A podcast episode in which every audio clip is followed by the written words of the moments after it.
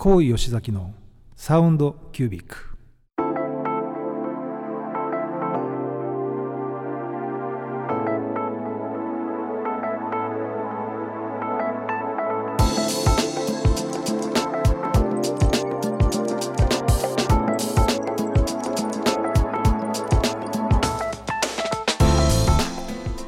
高吉崎のサウンドキュービック。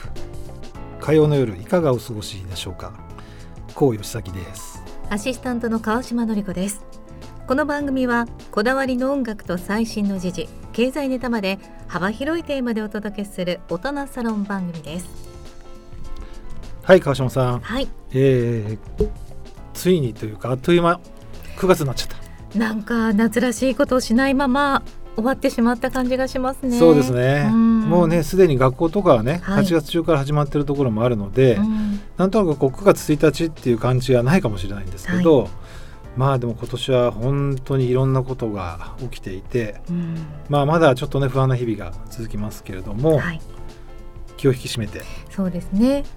なんかマイナスなことを考えるよりは今できることって思っていたらこのいいですね。いやそう思ってたらもう8月終わっちゃったので、うん、今年も4か月ってちょっと若干焦りはありますけどうんけどね、でも焦ってもしょうがないのでね、うん、今のこういうふうに過ごせる時間を楽しく。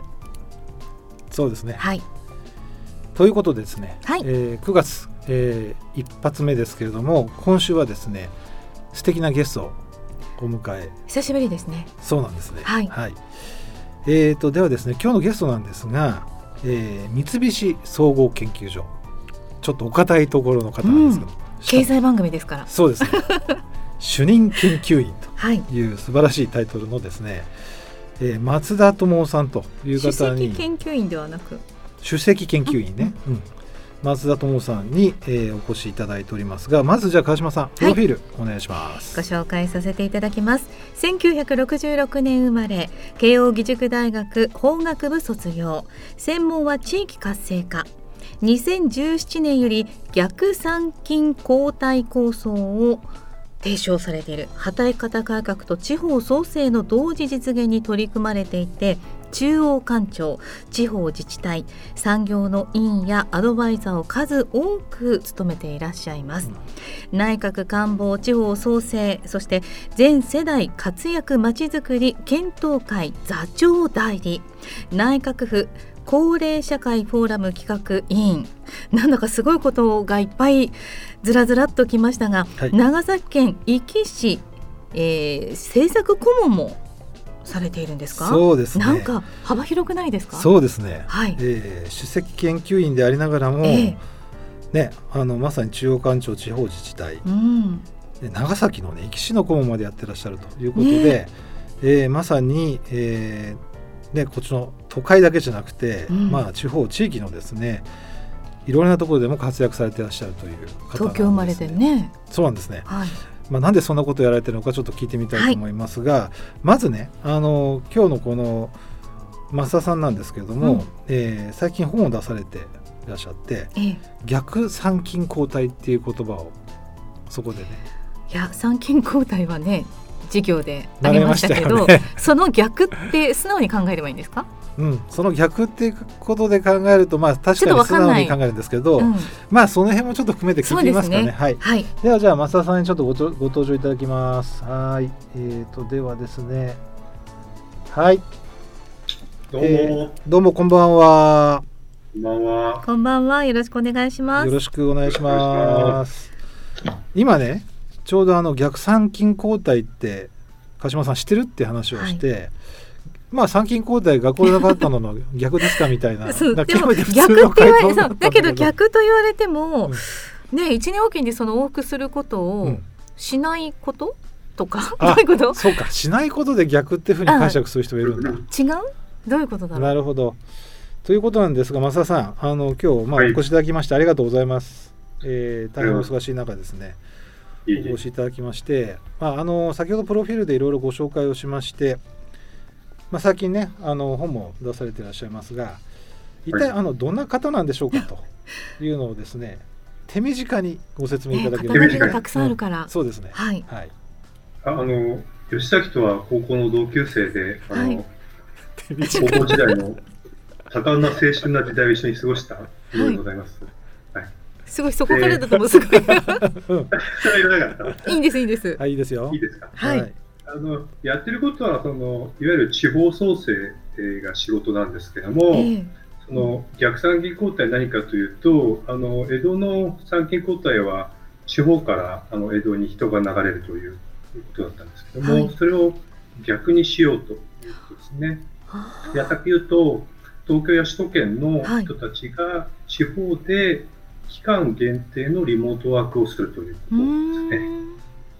まあ、平たく言うと今僕はあの北海道や沖縄にあの移住や転職は不可能です。でも、あのパソコンと電話があれば2、3週間、あるいは1ヶ月のリモートワークは可能だと。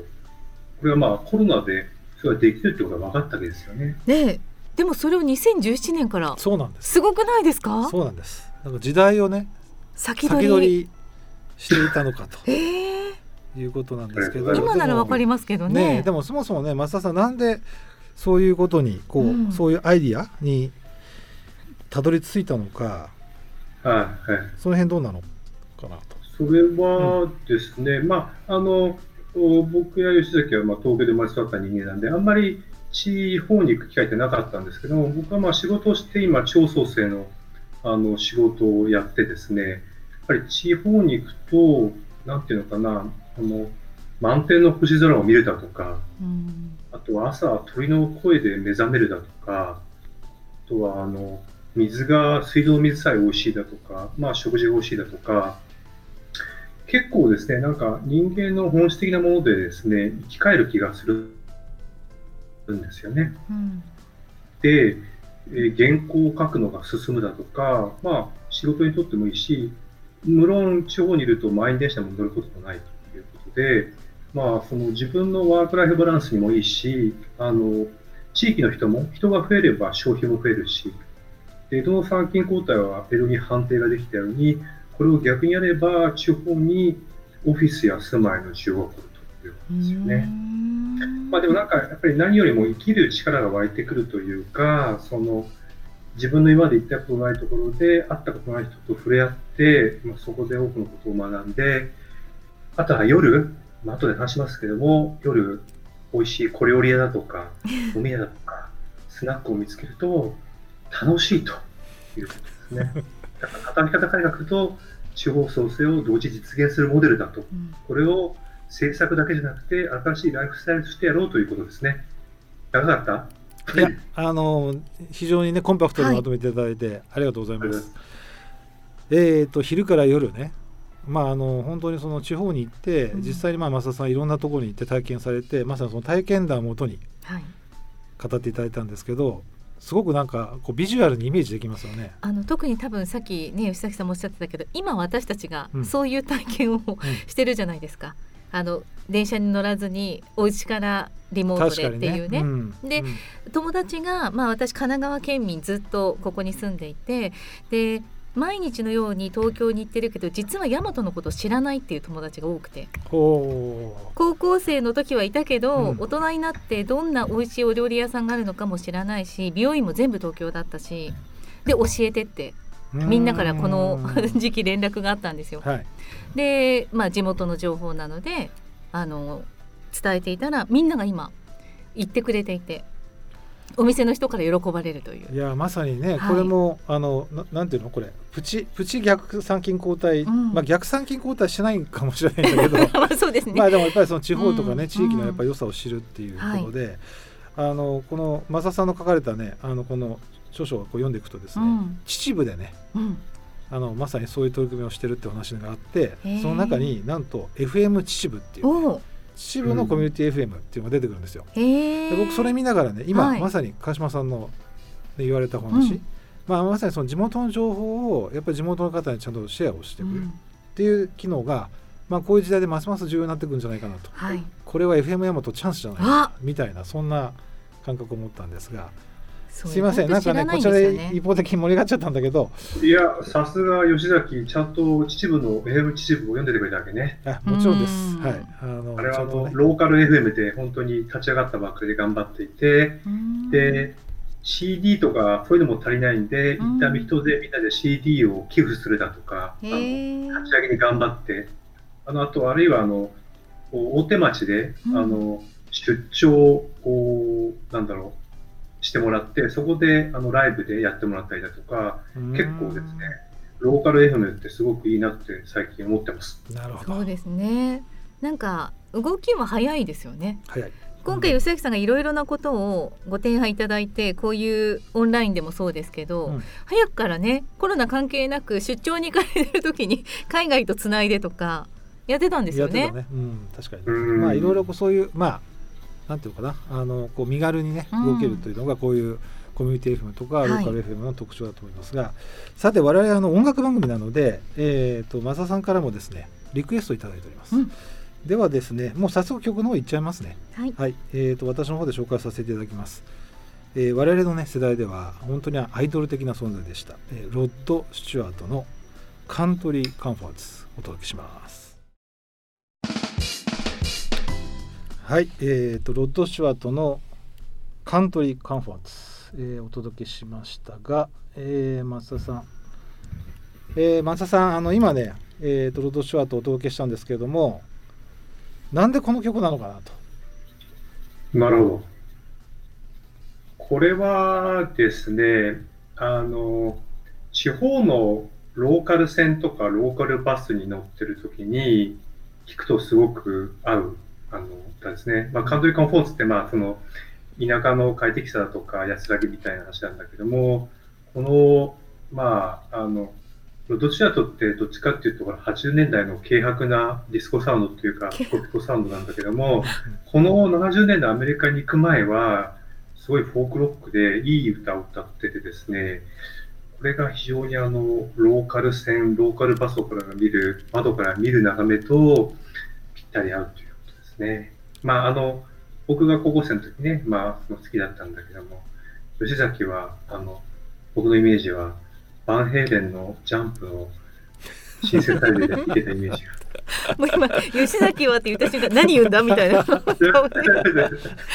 崎最初は間違えるには最初主任研究員とか言って首席なんだからそうだよね。課長と部長ぐらい違うから、はい、よかったです、まあ、そういうことですね。あのあのこういうイメージの歌でいいですね、はい、いやなるほどえっ、ー、とまあ曲の話しようかな。やっぱり。忘れちゃうぐらい、ね、ロードシュアートねあのいやあの増田さんと僕はあのね高校まあ確かに高校一緒なんですけど音楽の話ほとんどしたことなくてさああの何をリクエストしてくるのかなって実は楽しみだったんですよ。でねそういう意味でこの曲がリクエストされてきておおなるほどと。まあ、増田智さんもずいぶん年を取ったもんだなというふうに。最初はねなんかあのほらデュラン・デュランとか一緒かと思ったもうトトとかね。うん、でもあんまりほら、デュラン・デュランもトトも全然地方創生とか逆算健康でイメージってないじゃない。ああ、さすがですね。そこにやっぱりね。さすがにね、うん、やっぱりね。好きなだけではない。まあ、はい。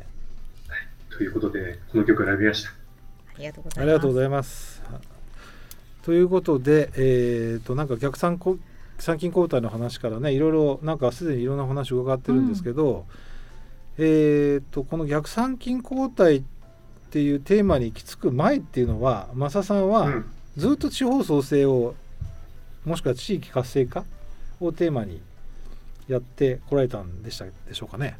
そうですねやっぱりまちづくりっていうのが自分の、まあ、専門の大きな柱であって、まあ、あとはそのアクティブシニアとか、あの、活力ある高齢社会みたいなことを、まあ、か、過大なことを言うんだけども、要するに元気な街づくりとか、元気な高齢社会っていうのを、まあ、専門としてやってきたという中で、その、地方にそういう逆算金交代的なことをすると、すごく自分が、まあ、アクティブになるっていうあとは、あの、高齢社会って言ってるんだけども、あの、地方に行くと、50代とか60代で全然若手なのね。うんうん、価値観が東京で普通と思っていることがすごい違うということ。うん、それからよく、まあ、吉崎も僕も大企業に勤めて、例えば勤めてるってことを言うと、大企業でよく言う、なんか、あの、ほら、新規事業やとか、ベンチャースピリットを持ってたとか、起業家魂を持ってとかいうのが、すごく薄っぺらく思えるっていうか、地方に行くとね、あの、本当にさっきのローカル FM で、本当数人で頑張ってる人だとか、あとはそうなんかな、日本酒の酒蔵だとか、あの、ウイスキー作りやってる人を聞くと、話を聞くと、すごくその良い意味で、まあ、さっき言った化学反応っていうか刺激を受けるということですね。それがあのいいことだなと思いますね。うんすごくねあの綺麗にまとめていただいたんですが もう少しあのもう少しねあのその夜のねあの話なんかもちょっとこの曲を聴いた後に次の曲聴いた後にね、えー、伺いたいと思いますので、はい、夜の逆算金交代そうですね、えーまあもまあ、または夜の地方創生ね。ということで。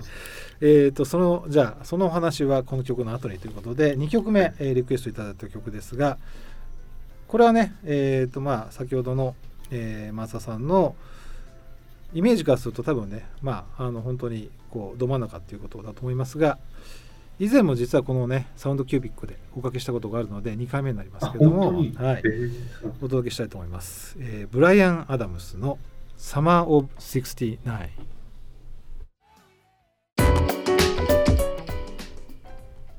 はい、えー、お届けしました。ブライアン・アダムスの、えー、サマー・オブ・69えっ、ー、とですねじゃあちょっとマサさんをまたお呼びしますね。はい。やっぱりかっこいいですね、はい、うんこの曲やっぱかっこいいよね、はいね。これは何でですか？これは、うん、あの逆算金交代で去年行った長崎の一期あの離島なんだけどもすごい美しいビーチだとかそのイタリアの青の洞窟に匹敵するようなすごい素晴らしいなんだろうあの辰野島っていうところがあのあったりだとか。あとはあのその前に言った奄美の徳之島とかね。あの海のあるところだとやっぱりこれが非常にあってですね。あの朝起きてこれを聞くとなんかその気分が高まるとともに高校時代の甘酸っぱいものでは蘇るみたいな。気になりますね。気になるねその話はね。で何でしたっけ？夜の逆算劇ぐらいうんまあそうね。はい。まあ、高校の話はまたこの後のアフタートークで伺うということにしてですね、はい、えー、と先ほどが出てるね夜の逆算金交代の話なんですけど、うん、うん、これは、まあ、あの夜がついたんですが、ね、具体的に言うとどんな話ですかねやっぱり夜の、まあ、地方の活性化っていうそういうことですね。そうですねそれは間違いなくてですねその大自然と温泉はやっぱり3日に飽きるわけですよ。スローライフも3日で飽きて、やはりあの男は赤ちょうちんとネオンがないといけないということが あの実際にやってみて分かって、まあ、それは例えば僕が大分に出張すると、吉崎から大分のあのあの歓楽街の都町。町？都町？だとか連絡が来るんですよ。で、その、僕はやっぱりあの、人間って大自然、スローライフだけできなくて、その、赤ちょうちんとスナックのないところにはやはり行けないというのが、うん、僕の感想でです。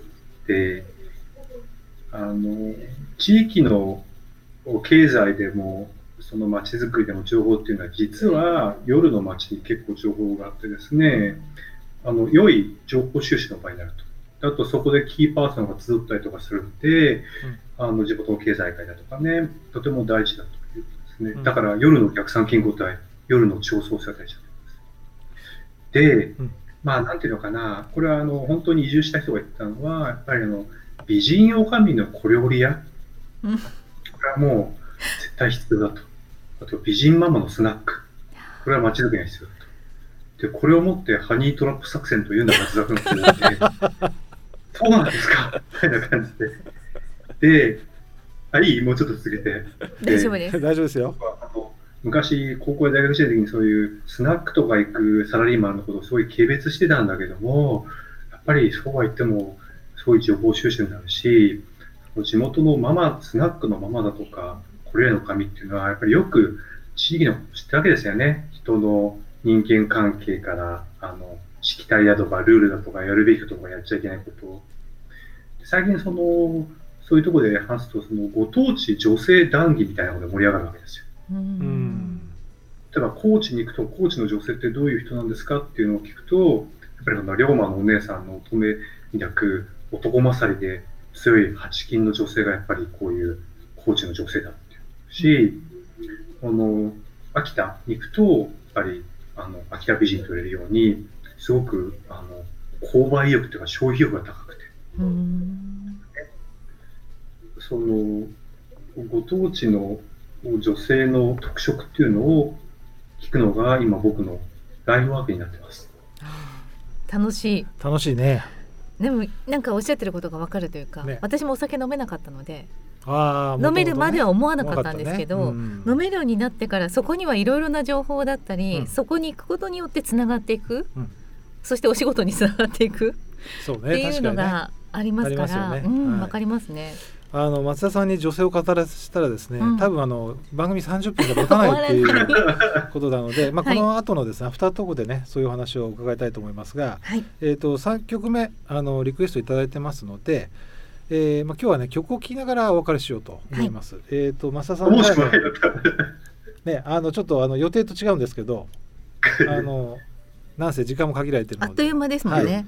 はい、ではじゃああの増田さんあのまたアフタートークでぜひあの参加していただければと思います、はい、しばしお待ちいただければと思います。今日はありがとうございました。ありがとうございました。最後の曲は僕が僕が代わりに説明します。はい、よろしく。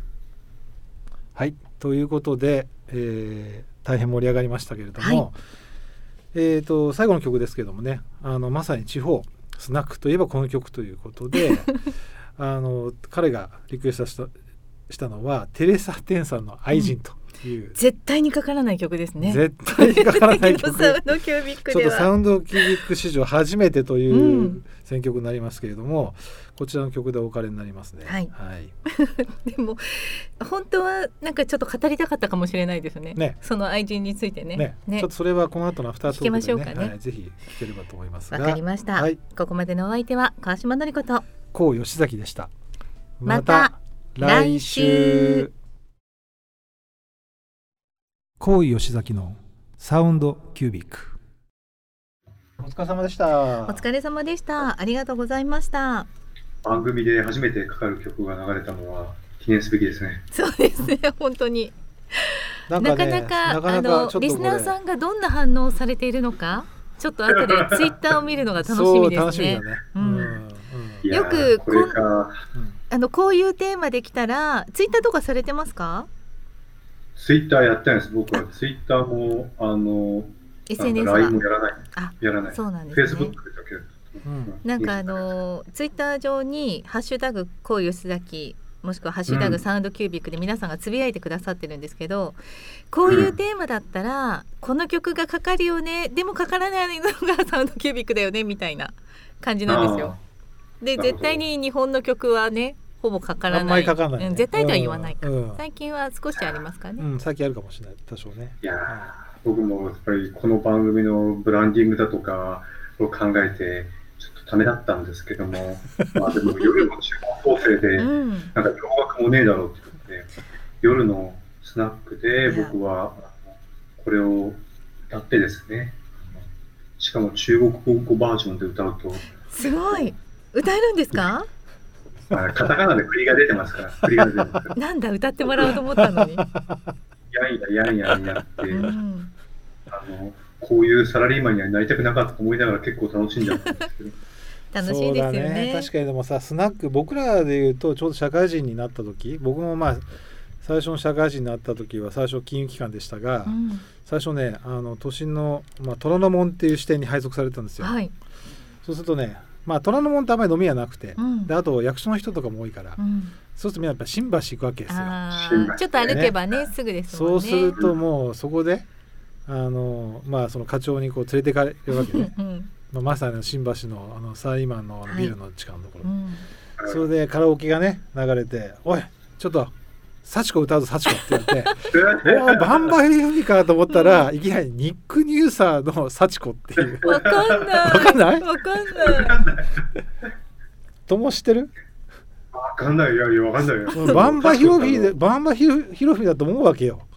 それがさ流れてきたら全然違う曲でニック・ニューサーが歌ってる「幸子」っていう曲があって。ニック・ニューサーというのは？ニック・ニューサー知らない？知らないです。ニック・ニューサーっていわゆるそのなんていうのフォークと演歌の足しにだったような感じの。あこれ知らないか。な あ本当に。初めて聞きました。本当に、うん、えそういうバンド名？あれはなんか歌手なんだろうね多分。歌手のなんかニックネームニック・ニューサー。ニック・ニューサー。でもねそう。でも行くたびにねそのカウンターのスナックのカウンターでなんかそれをこう聞かされて、うん、まあ23回行くと「お前それ歌え」みたいな話になって、うん、その曲を歌わされ、まあ、歌わされるっていうかまあねあの歌うわけですよ。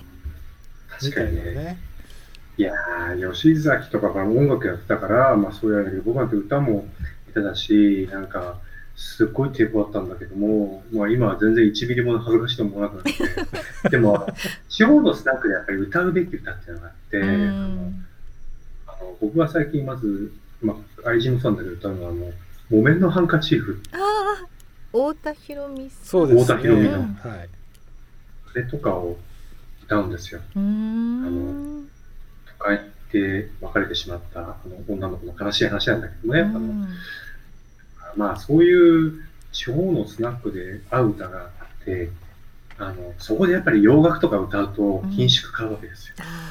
うん、いやでもさ友ねあのあすみませんこれアフタートークなんで、はい、もう増田さんじゃなくて友と、はい、友ねでもねやっぱりそのスナックのママさんも年齢が要は若くなってきてるわけよね。うん、もしくは、まあ、もしくは僕らと同じぐらいの年代？あまあ大体ねあのまあ大体その地方に行くと、まあ、2回ぐらいとか3回ぐらいとかご結婚されてたりとかして プライプライベートでいうとね我々よりも全然人生経験豊富で、なんかもうお子さんがなんかいやバイトで来るのよって言っていきなりお子さんがいらっしゃる、お子さんがもうね成人されていらっしゃるみたいな、そういうママさん相手だとすると、まさにもう洋楽80年代、ボンジョビみたいな。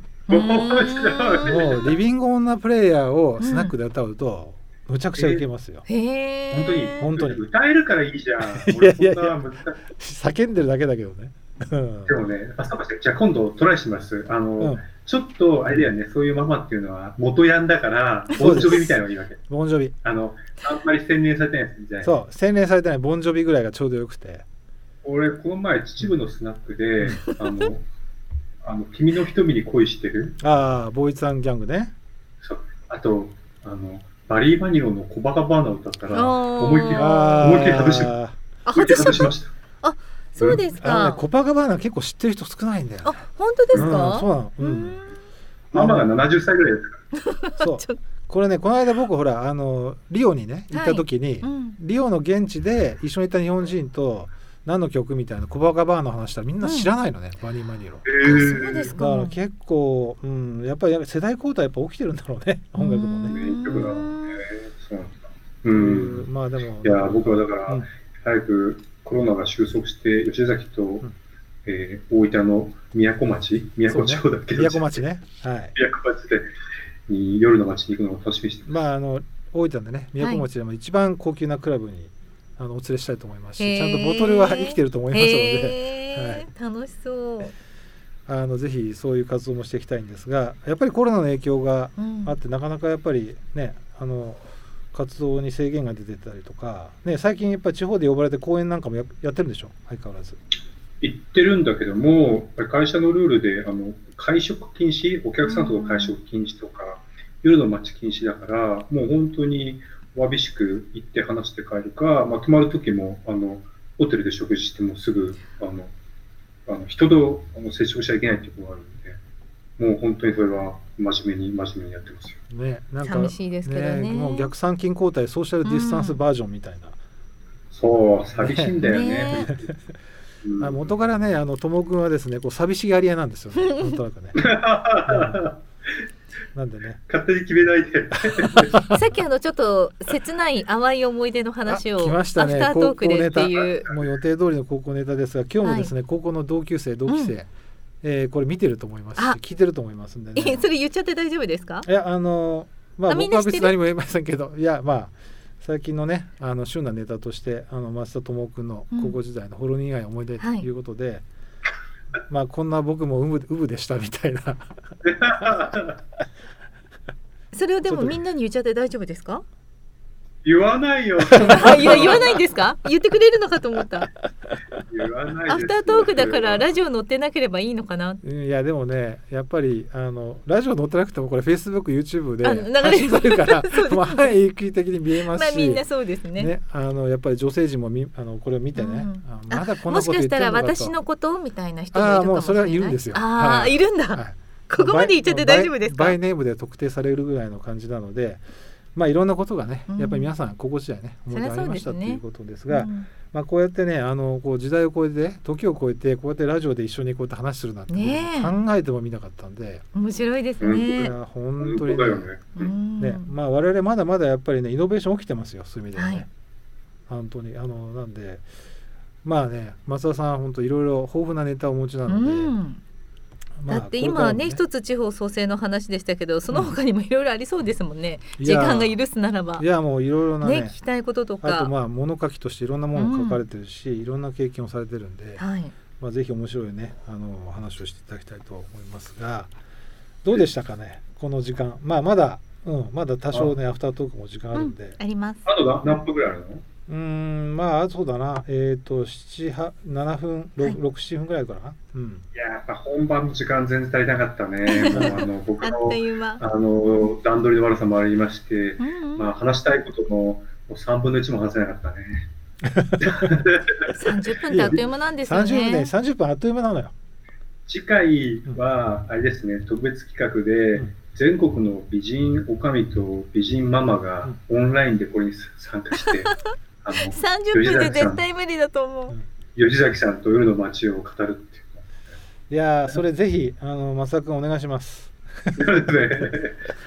でもできるならラジオじゃない方がいいんじゃない？いやでもラジオでこの画面にね、はい。そういうママさんがこうバンバンバンと出てきたまあ面白いら、ね。これは面白いでしょ、うん。やっぱり。多いよ。えそれな、ね。ここに。いくつぐらい画面って映るんですか？これね 6, 6画面映るから。だからもう増田さんが例えば行った年とうん。土地でねで夜、はい。スナックに突撃してもらって、うん。でそこからリモートで入ってもらえる すごい。レポーターをお任せする？でそこでもういきなりママさん出てきて、であのいいね。とで大体友はほらいつも美人ってつくのがポイントなんで、うん。うん。もう美人がやっぱりね、うん。大事ですあねの大事なんで。ぜひそういう企画楽しみに待ってます。確かに。まあでもねう、ん。それはあれですよ、あの女性もそうで、きっと川島さんが好きそうな、あのイケメンの、その、なんだろう、あの、寿司職人だとか、寿司職人イケメンのシェフとか、シェフとうんかがはい、いますよ。うん、それ楽しみですねそれ楽しみね。うんあの川島さんはあの絶賛、えー、ね絶賛募集中っていう。あそっち？はい。もう、あ本当本当本当韓国ドラマにハマってます僕は知り合いがちょっと待ってください。なんでみんなの話しないで私の話ここでするのこれフェイスブックで流れてるのに。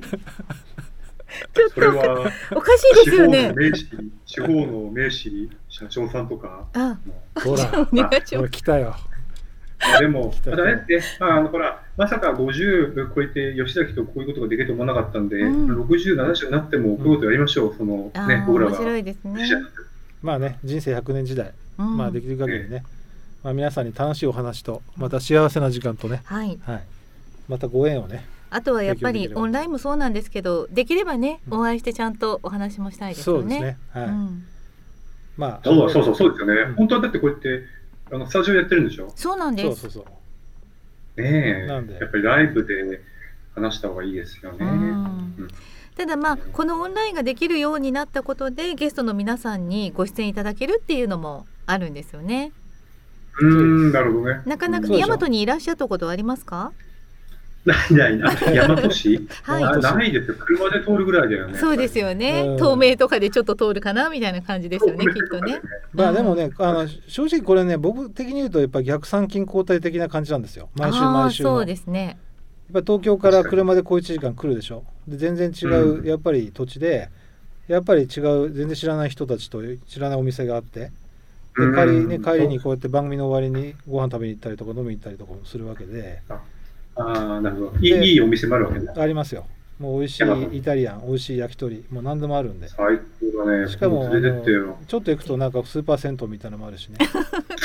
なのでいや本当にあの僕的には本当これ逆逆,、うん、逆参勤交代のプチバージョンを毎週実践しているような感じなので、そうそう。ねそれは別にあの本当に得じゃなくてもね均衡にこそねいいところあるわけでね、うん、ぜひ今度の松田さんの講演で取り上げてください。ヤマトね。ヤマトプチバージョンやってる人いますと。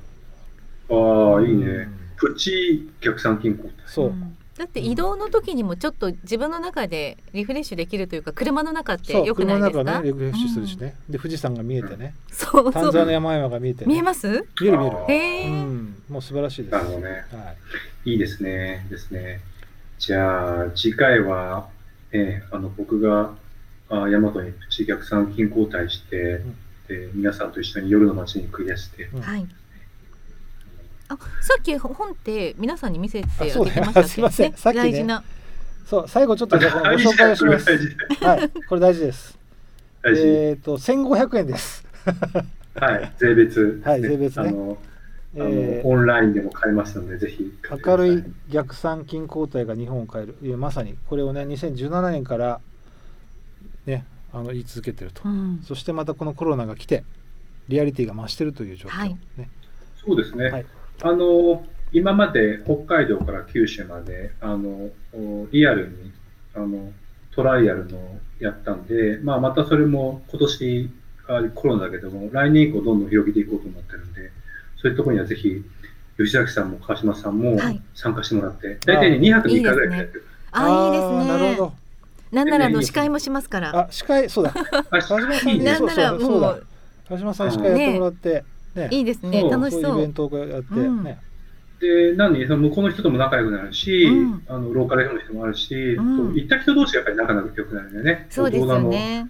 大人の修学旅行みたいな感じ。あ楽しそう。うん、そこで嫁ぐかもしれないしね。あ、それありますね。そこで来た来た。最重要ネタが。最後だから乗ってみようかな。いや、絶対それはいいと思うな。本当ですか？いや、でもあると思うね、それはね。はい。じゃあそろそろすいません。ありがとうございました。あっという間に。あっという間の時間でしたが、ちょっと第2回僕は全国美人ママと女将の企画すると同時に、うん、あのやりましょうロングバージョン、はい、はい、楽しみにしてます。じゃあまた。楽しかったです、はい、ありがとうございました、ま、出てください。ありがとうございました。ありがとうございました、よろしくお願いします、ね、ありがとうございました。どうも。ありがとうございました。はい。えー、ということで、はい、いいですね。なんかいつもと違う、うん、お仕事関係だったりとか近しいけどそ、ねうん、そんな多分友と こんなね吉崎とかってないですよね。そうね、うん、多分まあ一番長いかな。ね近いですよね。そうか確かにね。うん、うん、多分下の名前で呼ばれるのも初めてな気がします吉崎さんがね。そうかそうか。うん、それぐらい親しいんだなと思って。まあまああんな感じで、はい、あのあんな感じなんですけど、はい。まあ、今日はねあのぶっちゃけトークしまくりの感じでしたが、はい、皆さん楽しんでいただけたでしょうかね。もっとあの恋愛ネタが聞けるのかと私は思っていたんですが。思ってたけどと、はい、はい、まあそれはまたねあの次回かその次の回かまあいつかという感じで。楽しみにしています。じゃあ、えー、じゃああっという間ですがこれで、はい、はい、あの終了ということになりますが、えっ、ー、と最後の曲えーとまあ、これ Facebook、YouTube ですのであの真夏杉の花にね、はい、あの先月からパワープレイをしてますけれどもこれをちょっとお流ししながら、えー、最後皆様ねお別れということにしたいと思います。はい、あ流れてきました。じゃあまた来週。バイバイ